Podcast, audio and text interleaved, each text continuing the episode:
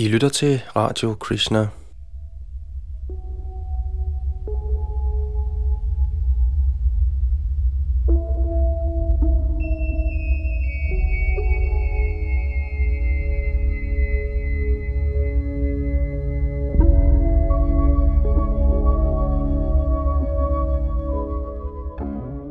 Mysteries of the Sacred Universe er en bog skrevet af Sadaputa Das, alias Dr. Richard L. Thompson, og på dansk kunne man kalde den Mysterier i det hellige univers. Og den handler om uh, Srimad Bhagavatams astronomi eller kosmologi, som er radikalt anderledes, i det mindste ved første øjekast, sammenlignet med, hvad vi kender fra moderne astronomi.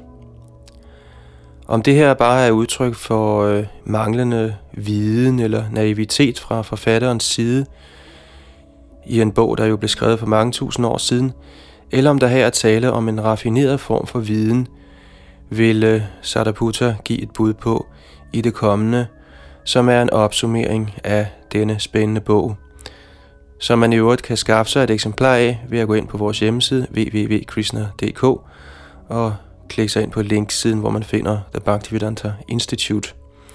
Vi har oversat øh, det her uddrag fra bogen, øh, som man finder inde på Sadabuddhas hjemmeside til dansk, og det er Yadunandandas, der læser op og styrer teknik i denne udsendelse.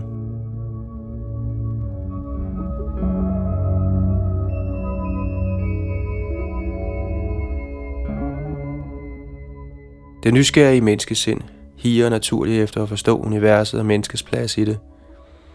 I dag afhænger forskere af kraftfulde teleskoper og raffinerede computere til at formulere kosmologiske teorier. Før i tiden fik folk deres information fra traditionelle visdomsbøger. De, der for eksempel levede i Indiens gamle kultur, lærte om kosmos fra skrifter som Srimad Bhagavatam, eller som den også kaldes Bhagavad Purana – men Bhagavatams beskrivelse af universet forbløffer ofte dem, der i moderne tid studerer vedisk litteratur. Her foreslår Dr. Richard Thompson, som er en af forskerne ved The Bhaktivedanta Institute, en ramme til forståelse af Bhagavatams redegørelser, der stemmer overens med vores erfaring og moderne opdagelser.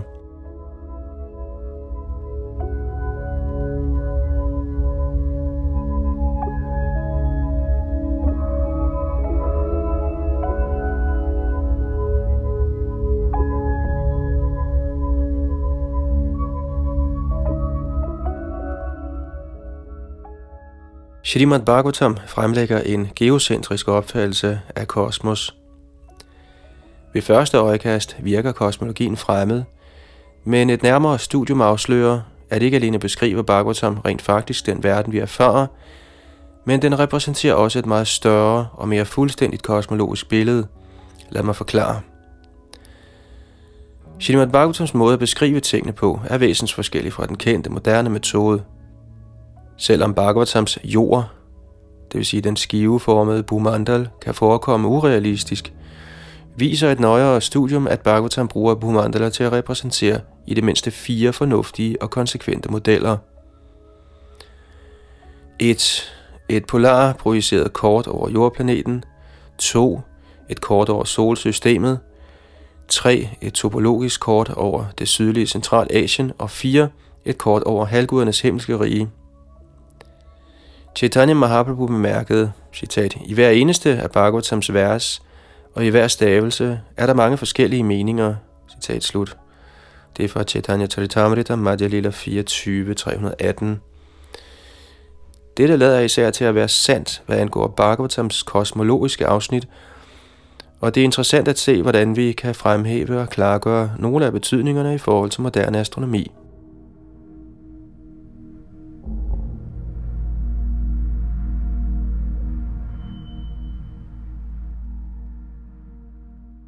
Når en struktur bruges til at præsentere flere ting i et sammensat kort, vil der uværligt være modsigelser. Men disse giver ikke problemer, hvis vi forstår den underliggende hensigt. Vi kan drage en parallel med middelaldermalerier, der viser flere dele af en historie i et enkelt værk. I Masakinos maleri Skattepengene ser vi for eksempel Sankt Peter i tre dele af en bibelsk historie. Vi ser ham tage en mønt fra en fisk, tale med Jesus og betale en skatteinddriver. Fra en litterær vinkel er det modsigende, at Sankt Peter laver tre ting samtidig. Alligevel giver hvert enkelt udsnit af historien mening i sin egen kontekst. Et lignende maleri fra Indien viser tre dele af en historie om Krishna.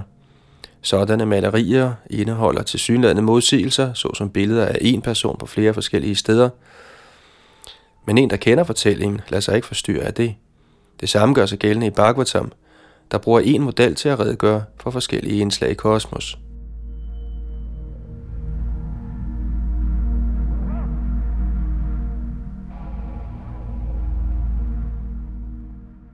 Srimad Bhagavatams femte bog taler om utallige universer. Hvert af dem er indholdt i en kugleformet skal, der er omgivet af lag af materielle elementer, der markerer grænsen mellem det materielle rum og den ubegrænsede åndelige verden. Området inden i skallen kaldes Brahmanda eller Brahma æg. Det indeholder en jordskive eller plan kaldet Bhumandal, der deler den i en øvre himmelsk halvdel og en underjordisk halvdel, der er fyldt op med vand. Bhumandal er inddelt i en række geografiske områder, der traditionelt omtales som dvipager eller øer, varshager eller regioner og oceaner.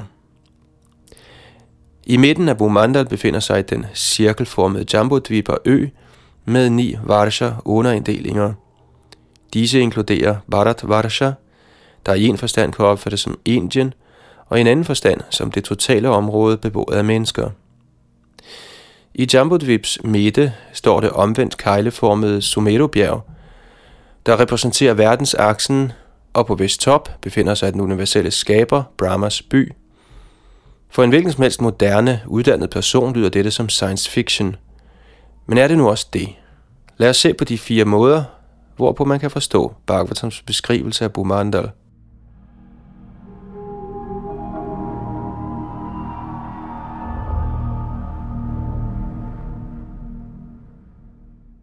Vi begynder med tolkningen af Bumandal som en planisfære eller et polarprojiceret kort over jordplaneten. Dette er den første model, Bhagavatam giver. En stereografisk projektion er en elgammel metode til at overføre punkter på en kugle til punkter på et plan. Vi kan bruge denne metode til at overføre den moderne jordkugle til et plan, og den resulterende flade projektion kaldes en planisfære. Vi kan ligeledes anskue Bhumandal som en stereografisk projektion af en kugle. I Indien findes sådanne globusser. På en af dem er landområdet mellem ekvator og en øvre bjergvælving, Bharatvarsha, der svarer til det større Indien. Indien er godt repræsenteret, men udover nogle henvisninger til nærliggende områder, giver denne globus ikke et realistisk kort over jorden. Dens formål var astronomisk snarere end geografisk. Selvom Bhagavatam ikke klart omtaler jorden som en kugle, gør den det indirekte. Den pointerer for eksempel, at der er nat diametralt modsat et punkt, hvor der er dag. Ligeledes går solen ned på et punkt, der ligger modsat det punkt, den står op. Derfor repræsenterer Bhagavatam ikke den naive opfattelse, at jorden er flad. Vi kan sammenligne Bumandal med et astronomisk instrument kaldet en astrolab, der var populær i middelalderen – på astrolappen er der en ikke-centreret cirkel, der repræsenterer solens bane, det vil sige ekliptika. Jorden bliver fremstillet i stereografisk projektion på en flad plade, der kaldes mater. Den ekliptiske cirkel og vigtige stjerner bliver fremstillet på en anden plade, kaldet rete. Forskellige planetbaner kunne ligeledes fremstilles på forskellige plader, og disse ville ses projiceret på jordpladen – når man kigger ned på instrumentet.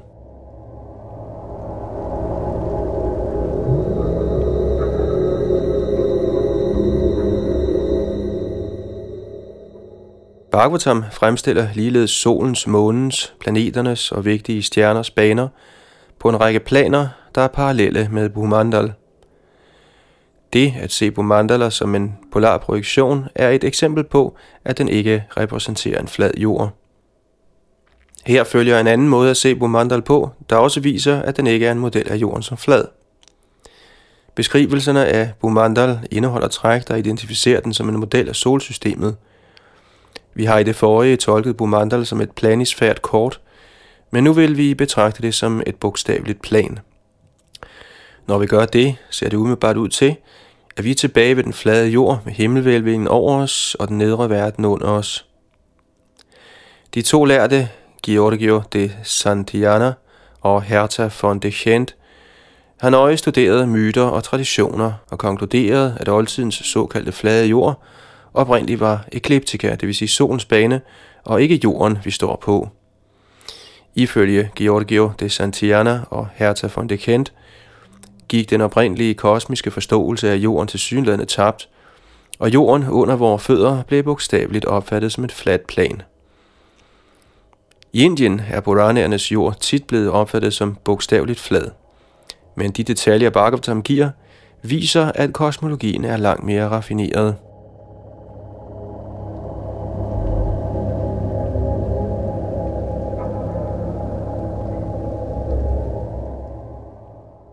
Ikke alene bruger Bhagavatam den ekliptiske model, men det viser sig, at Bumandala skiven temmelig detaljeret svarer til solsystemet. Solsystemet er næsten fladt. Solen, månen og de fem traditionelle planeter fra Merkur til Saturn kredser alle stort set i det ekliptiske plan. Således henviser Bumandala til noget fladt, men det er ikke jorden. En slående ting ved Bhagavatams redegørelse har at gøre med størrelse – Sammenligner vi Bumandal med dels Jorden, dels solsystemet ud til Saturn og dels Mælkevejens galakse, passer Bumandala nøje med solsystemet, mens det afviger kraftigt i størrelse fra Jorden og galaksen. En videre svarer Bumandalas opbygning til solsystemets planeter. Hvis vi sammenholder Bumandalas ringe med banerne af Merkur, Venus, Mars, Jupiter og Saturn, finder vi, at adskillige af dem ligger tæt på linje med hinanden – hvilket giver vægt til den hypotese, at Bumandal faktisk blev udarbejdet som et kort over solsystemet.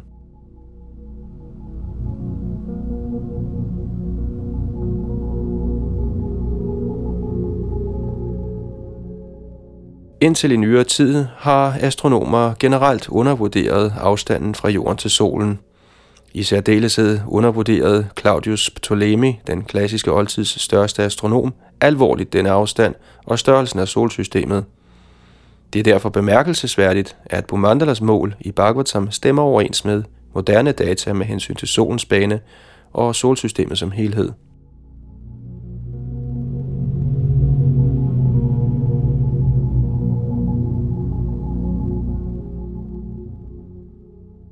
Jambudvip, som er Bumandalas centrale nav, kan opfattes som et lokalt topografisk kort over en del af det sydlige Centralasien. Dette er den tredje af de fire fortolkninger af Bumandala. I planisfærefortolkningen repræsenterer Jambudvip den nordlige halvkugle af jorden, men Jambudvips geografiske detaljer svarer ikke til den nordlige halvkugles geografi. De svarer imidlertid til en del af jorden. Seks vandrette og to lodrette bjergkæder inddeler Jambudvip i ni regioner eller varshager – den sydligste region kaldes Bharatvarsh. Nøje studier viser, at dette kort svarer til Indien med tilstødende områder i det sydlige Centralasien. Det første skridt i denne identifikation er at observere, at Bhagavatam tilskriver mange indiske floder Bharatvarsha. Således repræsenterer Bharatvarsha Indien. Det samme kan siges om mange bjerge i Bharatvarsha. I særdeleshed bliver Himalaya placeret nord for Bharatvarsha i Jambudvip –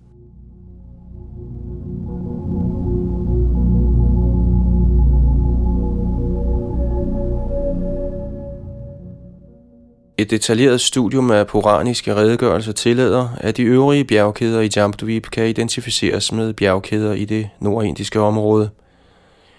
Selvom denne region indbefatter nogle af de mest øde og bjergfulde landområder i verden, var den ikke desto mindre vigtig i oldtiden. Den berømte Silkevej passerer for eksempel gennem denne region. Pamirbjergene kan identificeres som Meru-bjerget og Ilavritavarsha – det kvadratiske område i Jambudvips midte. Bemærk, at Meru-bjerget ikke repræsenterer polaraksen i denne fortolkning. Andre Puranaer giver flere geografiske detaljer, der støtter denne fortolkning.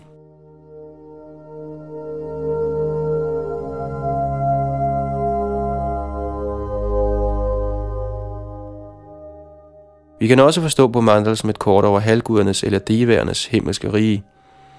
En besynderlig ting ved Jambudvip er, at Bhagavatam beskriver alle varshaer, undtagen Bharatvarsha, som himmelske verdener, hvor indbyggerne lever i 10.000 år uden lidelser. Dette har foranledet visse lærte til at formode, at inderne forestillede sig fremmede lande som himmelske paradiser. Men Bhagavatam omtaler faktisk barbariske folkeslag uden for Indien, såsom huner, græker, tyrkere og mongoler, hvilket næppe ansås leve i paradis. En måde at komme udenom dette på er at formode, at Bharatvarsha inkluderer hele jordkloden, mens de andre otte Varshaer henviser til himmelske områder uden for jorden. Dette er en almindelig opfattelse i Indien. Men den simpleste forklaring på Jambudvips himmelske træk er, at Bumandal også var tiltænkt at repræsentere det i rige. Ligesom de andre fortolkninger, vi har overvejet, er denne baseret på en gruppe gensidigt overensstemmende punkter i Bhagavatams kosmologi. For det første kan man betænke de uhyre størrelser, bjerge og landområder har i Jambudvip. Indien siges for eksempel at være 115.200 km eller 9.000 jotanaer fra nord til syd, eller næsten tre gange jordens omkreds. Ligeledes siges Himalaya at være 128.000 km høje. Folk i oldtidens Indien plejede at tage på pilgrimstur til fods fra den ene ende af Indien til den anden, så de vidste, hvor stort Indien er. Hvorfor giver Bhagavatam sådanne urealistiske afstande? Svaret er, at Jambudvip har en dobbelt funktion som model af det himmelske rige, hvor alt er i overmenneskelig skala. Bhagavatam portrætterer halvguderne og andre gudelige væsener, der bebor denne verden, som værende tilsvarende store. For eksempel er Shiva på størrelse med Jylland, ifølge en af Bhagavatams tekster –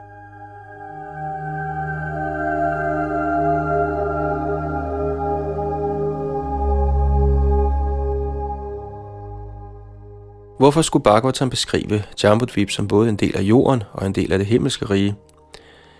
Fordi der er en forbindelse mellem de to. Lad os for at forstå dette overveje ideen med parallelle verdener. Ved hjælp af siddhier eller yogiske færdigheder kan man skyde genveje i verdensrummet. Dette kan illustreres med en fortælling fra Bhagavatam, hvor den mystiske yogini Chitraleka bortfører Aniruddha fra sin seng i Dvaraka – og på mystisk vis flytter ham til en fjerntliggende by. Udover at flytte sig fra et sted til et andet i det almindelige rum, sætter de mystiske siddhier ind i stand til at rejse i den allesteds nærværende æder, eller til at træde ind i et andet kontinuum. Det klassiske eksempel på et parallelt kontinuum er Krishnas transcendentale rige i Vrindavan, der siges at være ubegrænset udstrakt, og at eksistere parallelt med det begrænsede jordiske Vrindavan i Indien.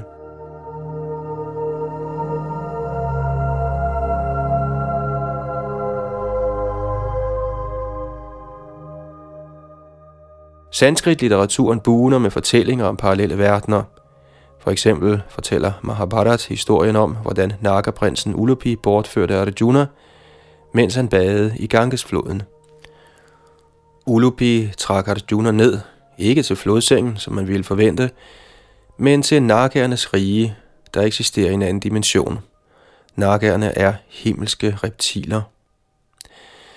Mystiske rejser forklarer, hvordan devaernes verdener er forbundne med vores verden. I særdeleshed forklarer de, hvordan Jambudvip som devaernes himmelske rige er forbundet med Jambudvip som jorden eller del af jorden. Således giver den dobbelte model af Jambudvip mere mening, ifølge den puraniske opfattelse af siddhierne.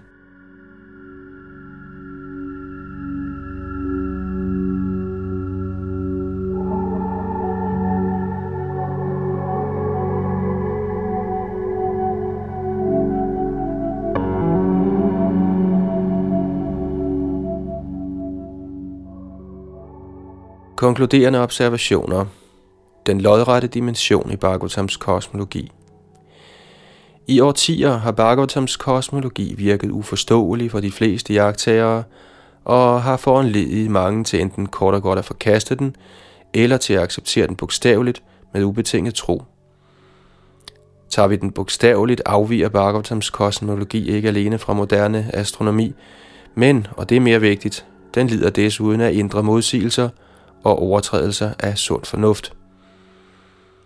I midlertid peger netop disse modsigelser i retning af en anderledes forståelse af Bhagavad kosmologi, hvor i et dybere videnskabeligt raffineret tankesystem dukker frem. Modsigelserne viser, at de forsages af overlappende, internt forenlige fortolkninger, der bruger de samme tekstelementer til at udtrykke forskellige idéer. Hver af de fire fortolkninger, jeg har fremlagt, fortjener at blive taget alvorligt, fordi hver støttes af flere punkter i teksten, der er overensstemmende med hinanden og samtidig støttes af moderne astronomi. Jeg har brugt den kontekst-sensitive eller multiaspektmæssige adgang, hvor samme emne har forskellige meninger i forskellige sammenhænge. Denne indfaldsvinkel tillader, at den største mængde information kan gemmes i et billede eller en tekst, hvilket reducerer kunstnerens eller forfatterens pågrebet arbejde. Samtidig betyder det, at arbejdet ikke kan tages bogstaveligt som en en-til-en model af virkeligheden, og det kræver, at læseren forstår de forskellige relevante sammenhænge. Dette kan være vanskeligt, når viden om disse sammenhænge går tabt over lange tidsperioder.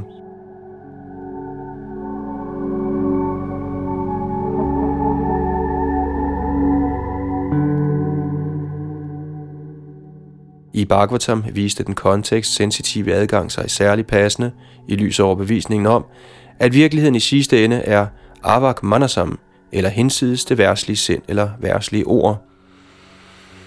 Dette betyder, at en bogstavelig en-til-en model af virkeligheden er uopnåelig, og således kan man lige så godt stue så meget mening som muligt ind i en nødvendigvis ufuldstændig beskrivelse af universet. Bhagavad Puranas kosmologi er et raffineret tankesystem med mangfoldige lag af betydning, både fysisk og metafysisk.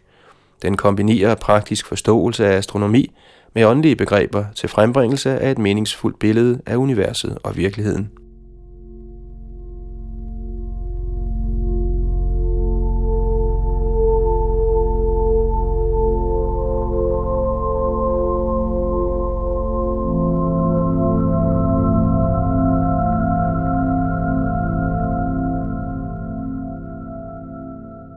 Sagde altså Sadaputra Das, Dr. Richard Thompson, om uh, Srimad Bhagavatams kosmologi eller astronomi, som man finder i den femte bogs anden del.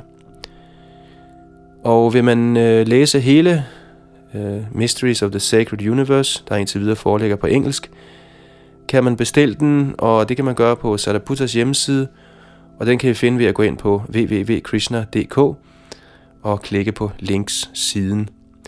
Det var Yadunandandas, der læste op og styrede teknik i dette indslag.